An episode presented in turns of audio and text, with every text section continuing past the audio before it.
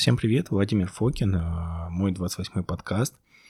Он посвящен э, вреду экзогенного мелатонина. Э, у меня был пост в Инстаграме на этот счет, но он такой носил мой только оценочный характер, без какой-то фактологии. Я хочу совместить фактологию, хотя бы какую-то поверхностную в том плане.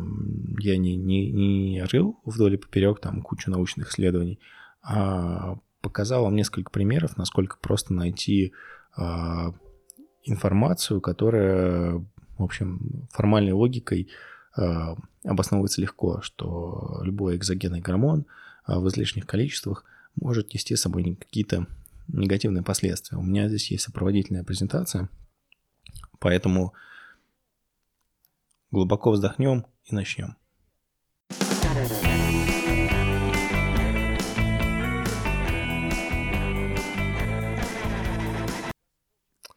Итак, будем идти по слайдам. А, второй слайд – содержание. Проговорю про вред экзогенного мелатонина. Проговорю очень коротко, когда и где оправдано его применение. И поговорим о классификации эпифиза, что это такое и как это можно предотвратить. Итак, третий слайд – заголовок «Вред мелатонина» со знаком вопроса. И четвертый слайд – «Вред сетчатки». А, замечательное исследование, даже целых два – может быть, и больше найдете. А дело в том, что когда а, крысам вкалывали мелатонин, а, и у них был фотоурон сетчатки, именно инъекции мелатонина, они приводили к тому, что сетчатка, урон ей усиливался. Это там легко поднять на сайте. То есть мелатонин в таком избыточном количестве мешал восстановлению сетчатки. Хотя мы знаем, что а мелатонин играет ключевую роль в ночном а, восстановлении апсиновых белков. А, в том числе, когда лузендол вкалывали а, мышам вместе с мелатонином. Лузендол – это антагонист мелатонина, он используется это вещество в мелатонинных исследованиях, то этот урон уменьшался э, сетчатки. Поэтому, когда вы даже на ночь, если вы обратите внимание, когда э, вкалывали э, мелатонин, но это не, не супер, там не то, что с утра, да, правильно? Его перед сумерками вкалывали. Ну, то есть, в принципе, э, по протоколу никакого криминала, и это исследование длилось 7 недель, то есть экзогенный мелатонин будет мешать восстанавливаться вашей сетчатке. Вот и все, что здесь нужно понимать. Вот вам уже первый очевидный риск. А снижение восстановления сетчатки это несет за собой все, потому что практически все гормоны фоточувствительные, и, в общем, я об этом буду говорить, там, не знаю, 15 декабря на Presentation of Style School. Чуть позже запишу отдельный подкаст по фотобиологии, вводной лекции в нее. А, мы об этом еще будем говорить, но, в общем, снижение качества фотопередачи света в мозг имеет огромный системный эффект, и то, что тут мелатонин мешает немножко восстановлению, вопреки а, а, нашим расхожим мнениям, ну, экзогена именно, это плохо. А пятый слайд. А, сбивание продолжительности пубертата.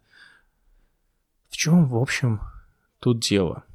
Мелатонин, когда мы его вкалываем – а, ну, кстати, да, попробуйте подумать, почему на минуту, что вот у разных а, видов, а, у разных species разная реакция на мелатонин. То есть у некоторых он продлевает пубертат, у некоторых ускоряет. И то, и то, наверное, не совсем оптимально. Все должно примерно идти в своих каких-то биологических сроках. А подумайте, почему. А мы пока перейду на шестой слайд – Рисунок, конечно, непонятный, но какой есть. В общем, мелатонин, он а, экзогенный, опять же, в больших количествах, он а, имитирует состояние короткого дня. А пубертат очень часто у а, животных он носит сезонный характер. А, в частности, а, экзогенный мелатонин в том исследовании, вот, с которого взята эта картинка, он подавлял кискип... А, секрецию киспептинов в гипоталамусе.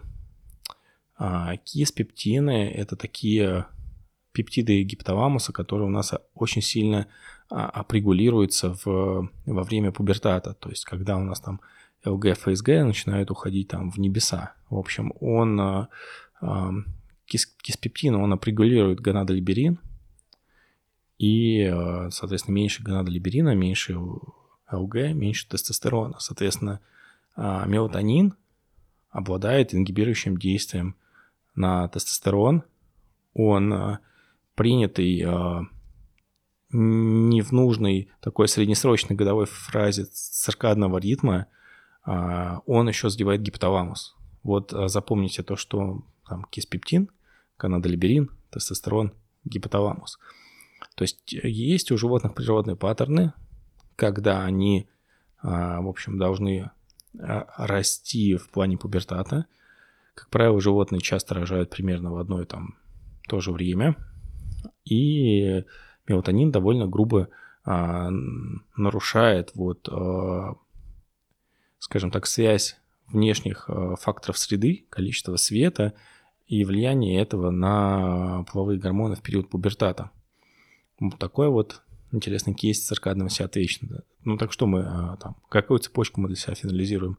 А, мелатонин подавляет кис киспептин, киспептин под, подавляет гонадолиберин, гонадолиберин а, подавленный приводит к тому, что у человека меньше тестостерона. В том числе это меньше заживления, хотя вот опять же мелатонин должен якобы улучшать ночное восстановление, и в эндогенном варианте он это и делает. И, в общем, мелатонин, принятый неправильно, приводит к серьезному циркадному несоответствию. Это основная мысль. Несоответствие, циркадное несоответствие – это то, что, в общем, то, что находится у вас внутри, не соответствует тому, а, что у нас происходит в нашей среде. Поэтому а, тоже, собственно, такая сомнительная вещь. И вот еще исследование на седьмом слайде университета Каролинский, это шведский университет, один из самых престижных там в мире научных вузах, всегда в каких-то топах бывает. Это практически, как я не знаю, там Гарвард Оскар, ну там может быть на, на пол головы поменьше. Но это все равно престижнейший вуз. И здесь вот э, видно, что экзогенный мелатонин в этом исследовании, что он меняет паттерн ночного ЭГ во время сна. Соответственно, если он меняет электроэнцефалограмму во время сна, он меняет как то, как, то, как мы... Э, те процессы, которые у нас происходят в мозгу во время сна. Здесь исследователи не уходят ни в какие-то глубины, они ограничиваются расхожими фразами, что мы особо мы знаем то, что мы ничего не знаем, но тем не менее. Это говорит о том, что экзогенный мелатонин влияет на активность нашего мозга не так, как эндогенный. А на восьмом слайде я бы хотел напомнить общую цепочку и напомнить о главных действующих лиц нам здесь э, интересно, в принципе, если убрать весь этот путь. Но сетчатка, понятно. Давайте вот мы офтальмологию оставим не тоже за скобками. Вернемся к ней в самом конце. Нам важно, как э, после сетчатки идет весь сигналинг. Но если с апсинами сетчатки все в порядке, то плюс-минус э, в этом, э, это, скажем, действие, оно прям предельно механично, и вариации на тему там менее возможно. Дальше нас э, интересует супрахиазматическое ядро гипоталамуса, как раз откуда потом должны идти сигналы в эпифиз, э, в нашу маленькую железу внутри мозга, э, синтезировать мелатонин и секретировать мелатонин в спинномозговую жидкость. А следующее важное ядро – это паравентикулярное ядро гипоталамуса.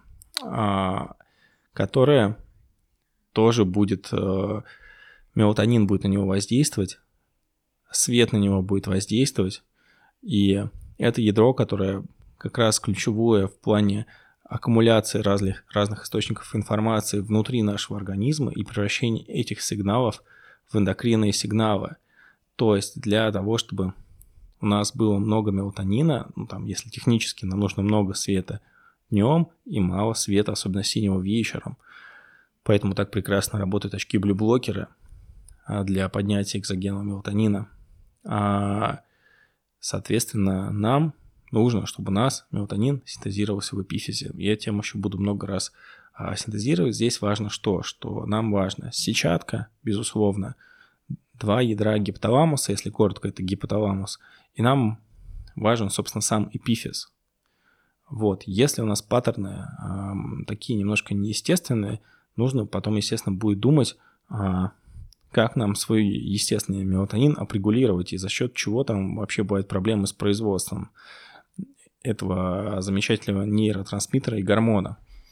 Ну, в общем, замечаем для себя гипоталамус и эпифиз, держим в голове и вернемся опять э, к вреду мелатонина. Я хочу в очередной раз на девятом слайде напомнить про совершенно гениальную теорию старения, а, нейроэндокринную теорию старения Дильмана, советского э, геронтолога. Кто не читал или не листал книгу «Большие биологические часы», я вам настоятельно рекомендую это сделать, если вы интересуетесь темой.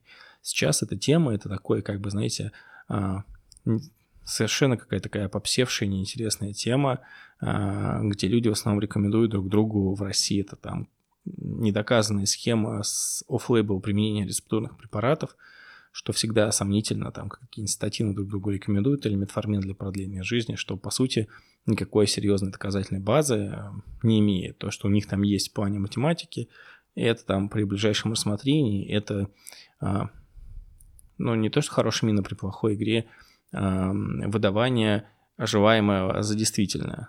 Серьезной там супер математики доказательной там нет. В плане того, чтобы была предиктивная модель с высоким R-квадратом и на основе количества принятия метформина в течение жизни мы бы понимали, сколько человек лет проживет. Таких моделей нет, даже близко. А все, что есть, это, скажем так, страх смерти, помноженный на желание экспериментов а, лекарствами а, в, опять же, в схемах, а, в механизм действия, который не до конца разобрались. Но вернемся к Дильману, это мое типичное вступление. Вот э, теория Дильмана, она стройная, прекрасная, и самое главное, что она исключительно практичная и не требует никаких размусоливаний.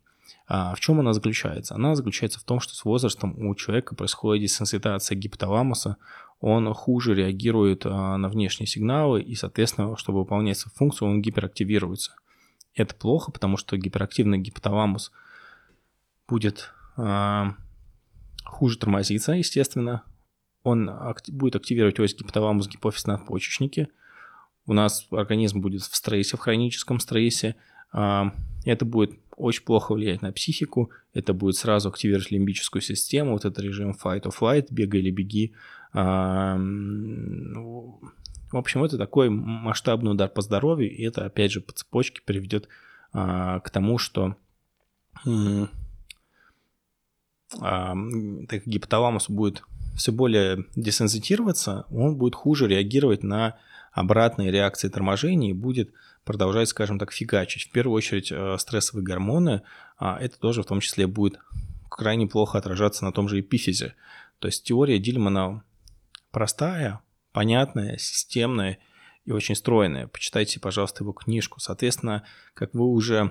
В чем проблема, в общем, мелатонина? Мелатонин, а, когда он у вас эндогенный, и вся вот эта информация изначально, процессинг весь света до эпифиза, он проходит через ядра гипоталамуса, и потом, когда у нас есть уже мелатонин, а, вот весь сигналинг а, на периферию, на периферию нашего организма, он тоже проходит через гипоталамус. То есть у вас в гипоталамусе одна информация от фотосигналов, что у вас должно быть определенное количество мелатонина, а вы ему в качестве ну, бахаете экзогенно противоречивый сигнал о том, что, в общем-то, ну, как мелатонин-то вообще-то все нормально, мелатонин есть. То есть у вас сигнал даже, его не надо производить, если у вас, допустим, много яркого света, а вы создаете конфликтующий сигнал, дополнительно заставляя гипоталамус работать и дополнительно его десенситируя. Опять же, гипоталамус гиперактивный, например, одна из проблем вот тех же стрессов и э, то, что я на прошлом подкасте рассказывал, в эмоциональной а, интеллекте есть такой термин, как амигдала хайджак. Когда активирующимся сенсорным стрессом миндальный гиппокамп а, активирует вот ось гипоталамус гипофиз надпочечники, и а, у человека активируется лимбическая система, стрессовые гормоны, и он перестает, э, перестают вот эти сложные механизмы обратной связи коры, они перестают полноценно работать. Человек становится в стрессе, в депрессии, э, и не очень эмоционально чутким становится таким э, немножко роботом, который должен на свою жертву либо наброситься, если он может ее победить, либо сбежать. Либо сначала одно пытаться, потом другое. Вот, поэтому Дильман в этом плане опередил очень сильно время, и э, если брать его концепцию, то никакого дополнительного напряжения в гипоталамусе нам создавать не надо. Ну, то есть, зачем там создавать противоречивый сигнал? А, ну, вот если резюмировать на десятом слайде, что если взять это чуть-чуть переложить на концепцию, на концепцию Дильмана, то экзогенный мелатонин а, будет создавать конфликтующие сигналы а, в супрахиазматическом ядре и в паравентикулярном ядре гипоталамуса, количество а, мелатонина не будет соответствовать фотосигналам, которые мы получаем от сетчатки, что гипоталамусу нужно будет процессить больше информации, что будет его десенситировать и потенциально ускорять ваше старение. Если гипоталамус будет дополнительно активирован, он, опять же, может активировать стрессовые гормоны, что приведет э, к его же более ускоренному износу, и в том числе к быстрому ускоренному износу эпифиза. То есть еще раз рекомендую зарыться в Дильмана. А, в переложении на него экзогенный мелатонин вообще является какой-то э, странной бякой. А одиннадцатый слайд – диметилтриптамин. Это запрещенное к распространению в России вещество, но оно синтезируется у нас эндогенно. Так что любого из нас можно повязать. В принципе, потому что каждый из нас синтезирует галлюциногены. А, я шучу, конечно, там их микро, просто какое-то микро-микро-микро количество. Вот, и диметилтриптамин, он работает как антигипоксант, он разобщает Default Mode Network, он как раз привык к тому, что различные отделы более легко с собой связывает, он а, регуляторно тормозит очень мягко в микроколичествах миндальную гиппокамп – Соответственно, вам легче, ну, как бы, скажем, не стрессовать, у, и у вас лучше будет э, гораздо нейропластичность. И вообще, если вспоминать, куда уходит триптофан, как вот тут на 11 слайде на рисунке изображено, он может уйти на кинуренин, он может уйти на серотонин, мелатонин, и он, может быть, уйдет на триптамин и на диметилтриптамин. Но на самом деле, если мы посмотрим на 12 слайд, и а, из триптофана, из э, серотонина, на самом деле, могут отдельные есть цепочки синтеза э, наших эндогенных психоделиков. Это и DMT, и 5-мео-DMT, которые там находили на лягушках, как вы помните изначально. И э, он там мне дальше будет. А, да, а, он здесь есть буфатенин. То есть, вот, это, по крайней мере, а, как же он называется? В общем, это какая-то диметилсеротонин. Вот. А буфтанин – это диметилсеротонин. То есть, по крайней мере, вот эти три нейротрансмиттера, они, в принципе, это технически, они могут образоваться э, в различных участках нашего организма. Это там несложная реакция, не требуется больших танцев бубном, но нам нужно, чтобы нам эти наши гомеопатические дозировки психоделиков – они у нас были синтезированы в эпифизе, чтобы они были синтезированы в центральной нервной системе и на нее действовали. То есть, принимая мелатонин а, экзогенно, вы, а, то есть если там синтезируется микроколичество этих психоделиков где-то вообще на периферии, в пятке у вас, то у него шанса а, дойти до мозга, это молекулы, у которых они липофильные, у них вот volume of distribution – то есть количество литров а, организма, которое нужно для распространения одного миллимоля вещества, оно огромное, оно будет еще, ну, то есть, как у самого мелатонина, оно будет, будет исчисляться иногда э, за сотню, по 200 литров. То есть, соответственно, при так, такой склонности к дистрибуции и легкости прохождения в барьеров мозг у нас, оно будет распространиться по всему организму, мозг особо ничего не попадет нам нужно, чтобы эта гомеопатия у нас синтезировалась в мозгу и оказывала нужные трофические эффекты, потому что эти вещи, они будут поднимать еще нейротрофный фактор мозга, который вместе с фак... тоже действует только в нанограммах, в концентрациях. Поэтому, лишая свой эпифиз синтеза эндогенного диметилтриптамина, из мелатонина, который образуется же в эпифизе, у вас будет меньше нейропластичности, у вас больше стереотипии, и вам сложнее будет разбивать нежелательные паттерны поведения. У вас эм, гомологические связи мозга будут хуже, потому что Default Mode Network не интегрованный, вам ли, э, легче будет, опять же, войти в режим э, flight-of-fight режим, стрессовый режим, потому что как раз э, диметилтриптамин, как я уже говорил, тормозит миндальную гиппокамп. Я просто не хочу там делать фокус на психоделики, хотя это а, эндогенная молекула, но тем не менее а, последствия, как видите, а, если хоть чуть-чуть подумать, экзогенного мелатонина – это превращение человека в робота. И дальше нужно думать, когда это оправдано. Давайте на 13 слайде подведем выводы. То есть очевидный вред, э, вред восстановлению сетчатки, то, что называю общей циркадной эффективности, потому что большинство наших белков, и сейчас идет речь о том, что вода тоже шаперон, это так называемый кусочки органических соединений, которые фоточувствительны и способны воспринимать энергию фотонов, и эти белки, а, соответственно, могут быть фотоактивированы. И, а, грубо говоря, при попадении к ним фотонов они начинают а, бодрее работать, если уж очень совсем грубо. Это в том числе гормон инсулин. Там есть некие непонятности, как, допустим, да, у кучи гормонов есть шаперон, но там у митохондрий есть фоторецепторы на разные определенные спектры света, хотя непонятно, как свет в них попадает. Но, в общем, эта проблема обсуждаемая сейчас и решаемая, есть даже теоретические модели, как это возможно, но для нас главное не суть, для нас главное то, что при вреде сетчатки, фотовреде сетчатки, например, вот наше все искусственное освещение, компьютеры, гаджеты, с которыми мы работаем, экзогенный мелатонин будет восст... мешать восстанавливаться нашей сетчатке. Что а мелатонин искусственно моделирует режим короткого дня, ну, то есть, по сути, зимний период. И он подавляет киспептины, а, соответственно, у нас будет а, меньше гонадолиберина, меньше ЛГ-ФСГ и а, а, меньше тестостерона. То есть он нас будет склонять в сторону а, вторичного гипогонадизма и различных э, эндокринных провалов. А что у нас для сна выпишут бабушки или мужчине там? Это мелатонин. Вот, э, скажем так, я поэтому считаю это мы одно лечим, а все остальное калечим. Именно поэтому я считаю недостаточно изящным решением. И раз он меняет ночной паттерн ЭГ, значит его влияние экзогенного мелатонина и эндогенного на, на, на наш мозг, на центральную нервную систему сильно различны. А, во-первых, эпифиз, когда он активирован, именно фотоактивирован, или мы его активировали, допустим, эпиталоном, а, тетрапептидом эпифиза,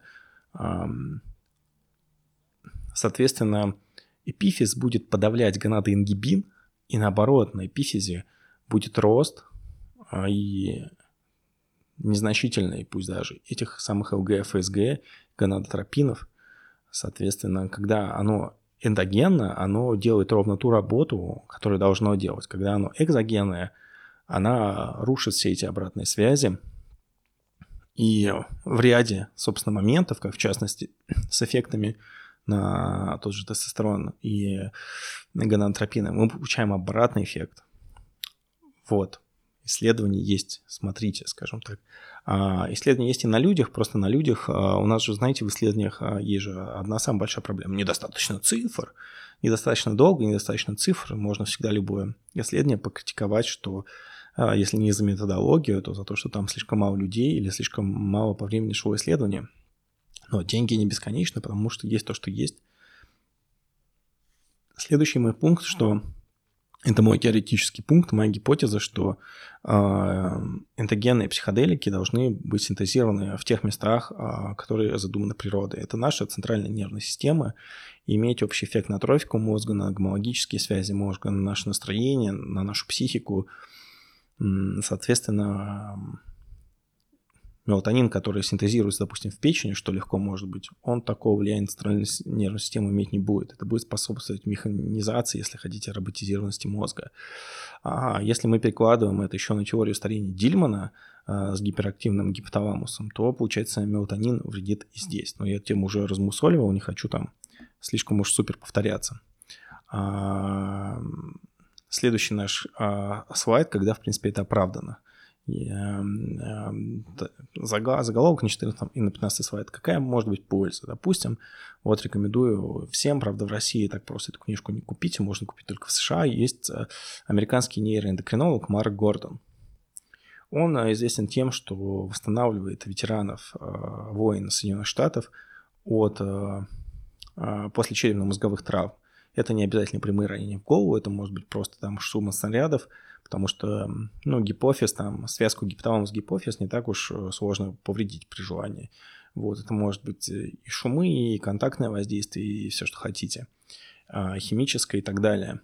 Вот, и естественно, применяет при черепно-мозговых травмах. Он его определяет довольно по жесткой схеме, он его довольно в больших дозировках повышает постепенно до того момента, когда у человека начинается сильнейшее нежелательное явление, связанное с а, экзогенным мелатонином и ну, там тошнота и прочее. И он потом немножко снижает до уровня, где этих эффектов не было, и вот такую максимальную дозировку а, останавливает. Но, соответственно, если мы относительно здоровые люди, у нас нет а, прям острых черепно-мозговых историй, а, зачем мы это делаем? Тем более то, к чему сводится протокол Марка Гордона – это такая умеренная заместительная гормональная терапия. То есть это такие физиологические дозы тестостерона – соответственно, замена всей этой цепочки ДГА, прегненолона, а, это там а, замена тироидов с комбинацией Т4 Т3. То есть э, все оси, которые будут э, после гипоси, там тоже гормон роста, в общем, он небольшие дозы, по сути, анаболиков дает солдатам и еще некоторые там психотропные препараты. Это их очень хорошо вытягивает, просто потому что по цепочке там черепно-мозговой травмы все равно приведут э, к эндокринным проблемам, как у тех же там ряда каких-то бойцов известна вещь, а, что когда они сдают а, гормоналку, она у них а, оказывается тестостерон низкий. Ну, может быть, из-за того, что они химичили, он у них натуральный стал низким, либо потому что их много били по голове, и у них тоже естественная выработка просела. Но как бы то ни было, да, вот в острых ситуациях, когда у нас черепно-мозговые травмы или любых других, когда это оправдано, но когда у нас есть цель долгосрочное здоровье и получить максимум от своего мозга, я бы сказал, что экзогена мелатонин нет. То есть я его не касался и касаться не собираюсь. А 16 слайд, может быть, он не очень красивый, а, о том, как я считаю, что нужно доставлять а, экзогенный мелатонин, его нужно доставлять а, в интратекальной помпе. А, интратекальная помпа, и, ну, интратекальный способ доставки, способ администрации – это в спинномозговую жидкость. Вот, круто, потому что эпифиз секретирует мелатонин спинномозговую жидкость. Мы, как бы то ни было, а, туда же доставляем с помощью помпы, а на помпу можно все что угодно. Хотите девайсы, хотите, он будет по интернету скачивать а, информацию о солнечном дне, вместо нахождения, ну вот все, что хотите. Можно даже взломать будет чужую помпу и накачать человека мелатонином, вырубить и ограбить. Ну вот, в общем, здесь уже много такого киберпанка может быть, но смысл в том, что я считаю, что мелатонин нужно вводить интратекально, соответственно, так как это спиновая мозговая жидкость, там должна быть просто один раз а, сделан а, туда должен быть доступ, и туда должно быть в виде помпы он э, иметь возможность эм, мелатонин секретировать прямо в спинномозговую жидкость. Это идеальный вариант, и это будет наиболее близко к естественному способу, хотя не будет его заменять. Но мне кажется, что это будет наиболее правильным вариантом. И 17 слайд, перейдем к классификации пифиза. Что это такое? А, ну, во-первых, напомним, что с возрастом э, пик э, концентрации мелатонина у, у людей, как правило, падает. Мы это очень хорошо знаем. Это такая вот э, следующая подсказочка, как а, на что он воздействует. Если мы просто проанализируем цепочку синтеза мелатонина, как это было почти в самом начале, у нас а, окажется, что тон, тонких, собственно говоря, мест не так много. Это сетчатка, это эпифиз и это гипоталамус. И у нас э, понятно, как бы, мне понятно, чем с этим работать. И перейдем на 19 слайд, классификация эпифиза. А эпифиз – это эндокринная железа. Эндокринная железа со временем либо превращается в соединительную ткань, фиброзами покрывается, либо кальцифицируется. Есть разные гипотезы, теории, почему это происходит. Мужчин там, с простатой кто-то, может быть, сталкивался. Э, вот. Но любая железа постепенно будет терять какую-то свою функцию. Чем больше там будет воспаления каких-то проблем, тем оно больше будет. В данном случае здесь вот это не возраст как сам по себе, а скорее, как, мне кажется, как майлдж, как у машин. То есть, когда по как же этот прогон, да, то есть не прогон, а количество пройденных километров и, соответственно, различные сложности на пути. Соответственно, если были травмы, то этот процесс может ускориться. Если там был какой-то вред у человека, а, допустим, принимал он стимулянты, а они там были вазодиляторами, и это создавало моменты какой-то такой ну, практически гипоксия в мозге тоже старение будет ускорено в плане эпифиза. А, кстати, что мне нравится, вот если вы посмотрите на картинку, значит, картинка А слева вверху – это эпифиз 14-летнего ребенка. То есть, а, ну, классификации там особо нет, как вы видите, а, и она очень похожа на грипп рейши. Я вот, может быть, это глупая аналогия, но вот а, грипп рейши, соответственно, похож на здоровый пифис в данном вот разрезе. Я подумал, потом я смотрел, можно ли а, рейши повлиять на эпифиз. Я нашел только очень популярные статьи, но не нашел, нашел только одно китайское исследование, и то там оно было опосредовано влиянием на иммунную систему иммунодефицитных обезьян, по сути. Ну, как бы это не совсем то, что нам нужно. В общем, Слева вверху здоровый эпифиз такой темненький, и B и C справа вверху и слева внизу это уже а, людей более зрелых, и мы видим, что их а, эпифиз очень сильно начинает напоминать остеоны, это а, опаленные клетки, единицы а, компактного вещества кости. А, соответственно, он начинает напоминать костную ткань и кальцифицируется. Вот это, к сожалению, наша неизбежность. И как мы сразу понимаем, у нас меньше эндогенного мелатонина, у нас меньше восстановления, у нас э, больше психологических проблем, у нас э, хуже секреция гонадотропинов те же, то есть вторичный гипогонадизм, плохое восстановление, там, плохой уровень гормона роста, э, больше стресса, опять это отразится на гипоталамусе, в общем, замкнутый круг, эпифиз, гипоталамус. А, в общем, все это очень плохо, и нужно будет думать, что с этим делать. Одна из э, ну, концепций, не хочу вдаваться на 20 слайде глубоко, в том, как происходит кальцификация, отображено на рисунке, то есть под воздействием каких-то факторов, среди которых сам мелатонин играет далеко не последнюю роль, а, мезонхимальные стволовые клетки пролиферируют до, в общем, а, нужных нам а, таких а,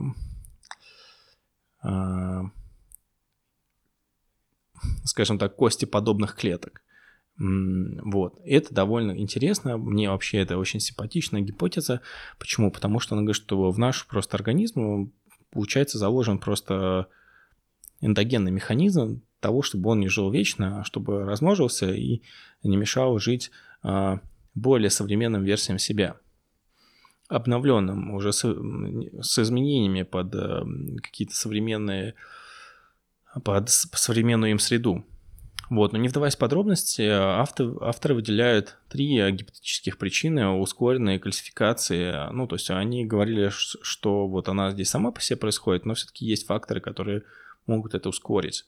Это хроническое васкуляр... воспаление васкулярной системы, соответственно, ну там а, вазоконстрикция, э, просто некое, ну, само по себе воспаление, оно же все равно будет там повышать э, проницаемость, э, ну, то есть, когда начинается воспаление, у нас увеличивается проницаемость всех каких-то васкулярных компонентов, чтобы иммунные клетки могли попасть локально в ткань, где есть какая-то зараза.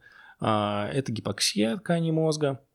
А, например, у меня на сайте недавно человек оставил комментарий, что он а, задерживает дыхание, он делал по хофу раздышку, то есть глубокое дыхание по методу, по сути, легкой контролируемой гипервентиляции. Потом он задерживал дыхание, он не просто сидел на месте, а он в этом состоянии подтягивался и в какой-то момент потерял сознание. То есть человек ничего не придумал лучше, чем а, подтягиваться в состоянии гипоксии, ну и как бы а, он на какое-то количество лет э, приблизил, ну, не то что свою смерть, а свою смерть в плане смерти мозга и превращения вот просто в, в какую-то биологическую машину и живого мертвеца, выполняющего биологическую просто функцию свою, который еще просто не знает, что ему уже пора тютю. И интеркраниальное давление, но это здесь все понятно. То есть, по сути, что у нас есть? Восстановление, гипоксия и некое какое-то избыточное давление. То есть, по сути, это можно трактовать как ну, некие излишние травматические воздействия вот так совсем в целом на наш э, мозг, третий пункт. А с этим работать, в принципе, можно, можно подумать, что с этим делать. Ничего тут такого загадочного нет, и я думаю, многие результаты мы уже знаем. Перейду к 21 слайду. А, собственно, это заголовок, на что воздействовать. Здесь я дам еще одну подсказочку. Это, я уже говорил, это сетчатка. Соответственно, нам нужно уметь получить а, фотосигналы извне, и потом они будут посланы в нужный отдел мозга. Там уже процесс не как бы он такой довольно оточенный и механичный. Тонким местом будет сетчатка. С возрастом оно тоже, собственно говоря, хуже становится. А, это, естественно, эпифиз, потому что, как видите, он с возрастом неизбежно кальцифицируется, и там синтезируется не только мелатонин, там синтезируется диметилтриптамин, и я пытался на нескольких своих идей про, а, проиллюстрировать вам том, а, что мелатонин должен быть экзогенный, эндогенный, простите, а экзогенный гормон – это всегда неоптимальное решение – и, а, соответственно, гипоталамус, потому что это такое центральное процессинговое место. В частности, нам интересно супрахиазматическое ядро и паравентикулярное ядро, ну и куча других ядер, но они уж там будут влиять на дофамин, связанные с дофамином, провактином и так далее. Но а, на что можем влиять? Давайте сетчатка. Вообще, если вы со мной общаетесь, вы меня слушаете, вы должны и понимаете хоть мой образ мысли немножко, то вы должны понимать э, какие-то мои решения. Сетчатка – это в первую очередь гигиена света. Это обилие солнечного света днем, отсутствие вечером искусственного света, там, если это сложно, то очки блюблокеры или лампы красного ближнего инфракрасного света, которые в какой-то мере имитируют нам с вами вечернее солнце – тоже будут улучшать восстановление, увеличивать э, синтез мелатонина, и лампу можно там применять перед сном полчасика. Это, собственно, для гипоталамуса то, что сделано из концепции Дильмана, это Арктика плюс Зюганова. Я сейчас использую, у меня примерно половину первой профилактической дозировки я прошел. Мой эффект пока исключительно положительный, но больше вот расскажу тем, кто со мной общается. Для эпифиза у нас в принципе, а, идея с рейши я еще не докрутил, а, что для него можно сделать, но совершенно точно и совершенно замечательно работает эпиталон. Он дает вал сил, он сокращает время сна, он улучшает либидо, он выравнивает, если верить там кейсу Зурабова с международной конференции пептидов ЛГ и ФСГ, соответственно, он может, а, ну и по официальным показаниям он есть для предотвращения симптомов менопаузы. Ну, в принципе, можно это экстраполировать, получается, и на мужчин, не только женщин брать. Поэтому у нас инструментарий есть. Этот инструментарий а, работы с этим возрастной гипофункцией эпифиза и с сниженным количеством мелатонина. Этот инструментарий – это не мелатонин сам экзогенный, все вот эти э, субкутальные формы, даже интратекальные, это всего лишь полумера. И на 23-м слайде, пусть я уже там немножко довольно грязно пытаюсь вам давить на эмоции, но надеюсь, вы меня простите, потому что я делаю это немножко с юмором. У нас было очень много у, человечества, а если сначала посмотрите на правую фокту, фотографию, где у нас замечательно разводят э, ртуть для внутримышечной инъекции, там до изобретения антибиотиков сифилис лечили там ртутью, мышьяком, все средневековье, и там от этого валивались зубы, много было других э, побочных эффектов, но вот так лечили. То есть э, человечество вообще известно тем, что э, есть мы животные, у нас очень сильные бездумные процессы заражения и подражания, с этим связаны как раз все эти вещи по психологии толпы, по управлению массами и прочее, прочее, прочее, что очень легко использовать. А, то есть мы склонны не к анализу ситуации, а к самокопированию. Если кто-то из нас придумал какую-то прикольную тему, которая работает, а другой может, не отфильтровав ее, скопировать.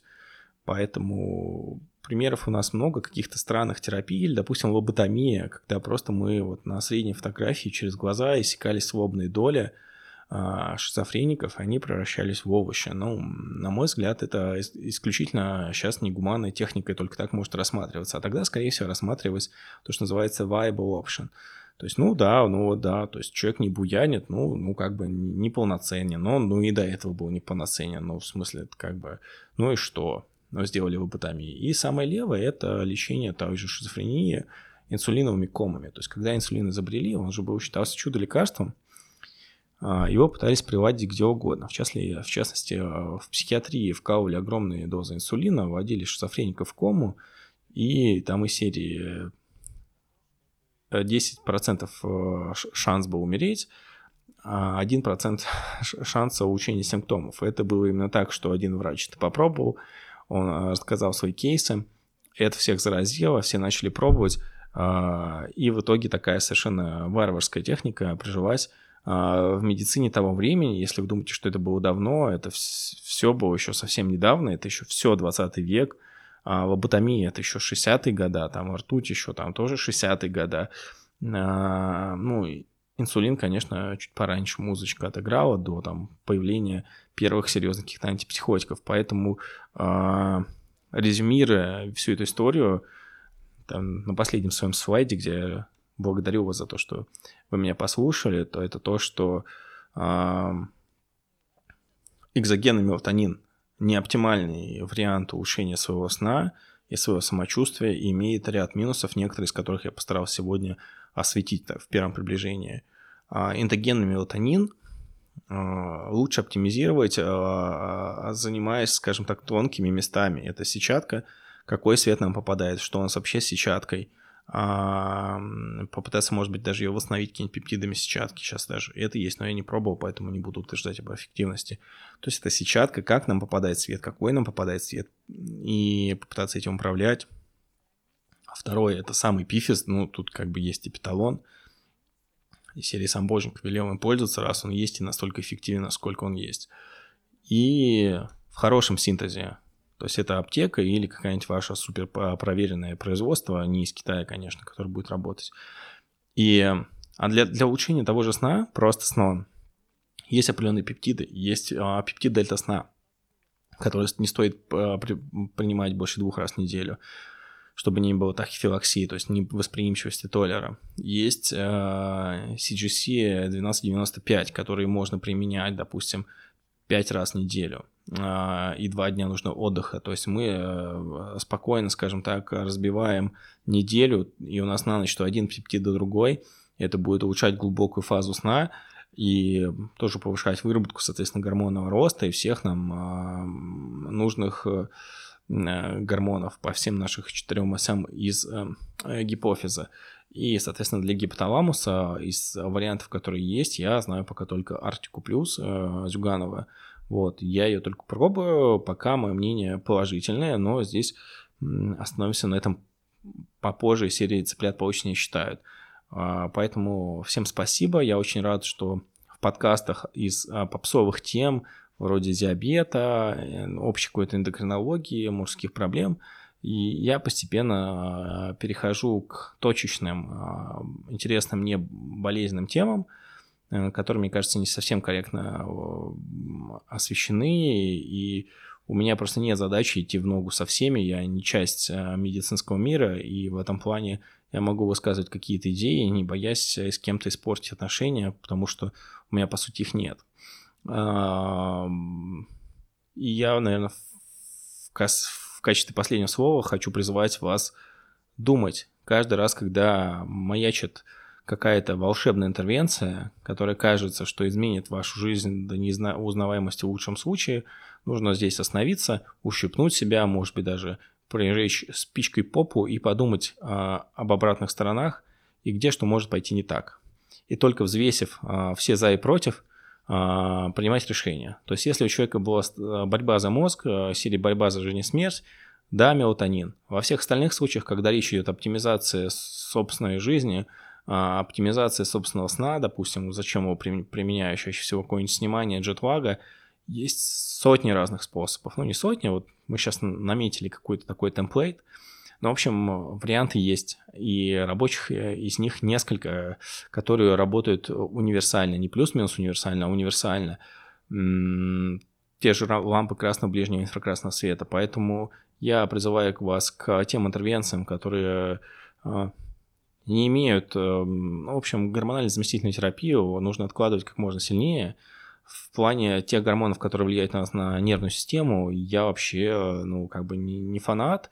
Если нужно мягко отрегулировать функцию нервной системы, есть э, наши нейропептиды, есть фактор роста нервов, который поднимает ежовик, есть а, нейротрофный фактор мозга, BDNF, который там можно поднять некоторыми пептидами, гигексой можно поднять симаксом, силанком а, и прочие разные штуки-дрюки. В общем, способов воздействовать много, и иногда с точки зрения оптимизации максимальной собственной производимости и активного долголетия, мне не интересно прожить 200 лет, мне, мне интересно прожить 60, но так, чтобы в 60 я был так же бодр, с таким же высоким либидо, а, с таким же жизнелюбием а, и открытостью миру, будучи таким, по сути, как ребеночком, а внутри себя, как и в там, 20, 30, 35 лет, как сейчас. Поэтому всех призываю еще раз думать а, более скрупулезно о любых о серьезных таких интервенциях и любые гормональные вещи не воспринимать легко и всегда думать о том, какие внутренние обратные связи это порушит, потому что гормоны это прям вот еще наше нутро, это еще организм ящерицы, гормоны есть еще у растений, то есть, ну, это такие какие-то древние вещи, а, в которые врубаться вот так рубанком а, стоит только в исключительных случаях, на мой взгляд. И, в общем, призываю думать лишний раз. А всем спасибо, что вы послушали. Пишите, что вам понравилось, что не понравилось, что вы думаете насчет этого, потому что я не считаю себя истинной в последней инстанции. Я высказываюсь на интересующуюся меня проблему э, так, как я считаю нужным, а вы уже делаете выводы э, для себя. Ну все, удачи, всех целую, пока.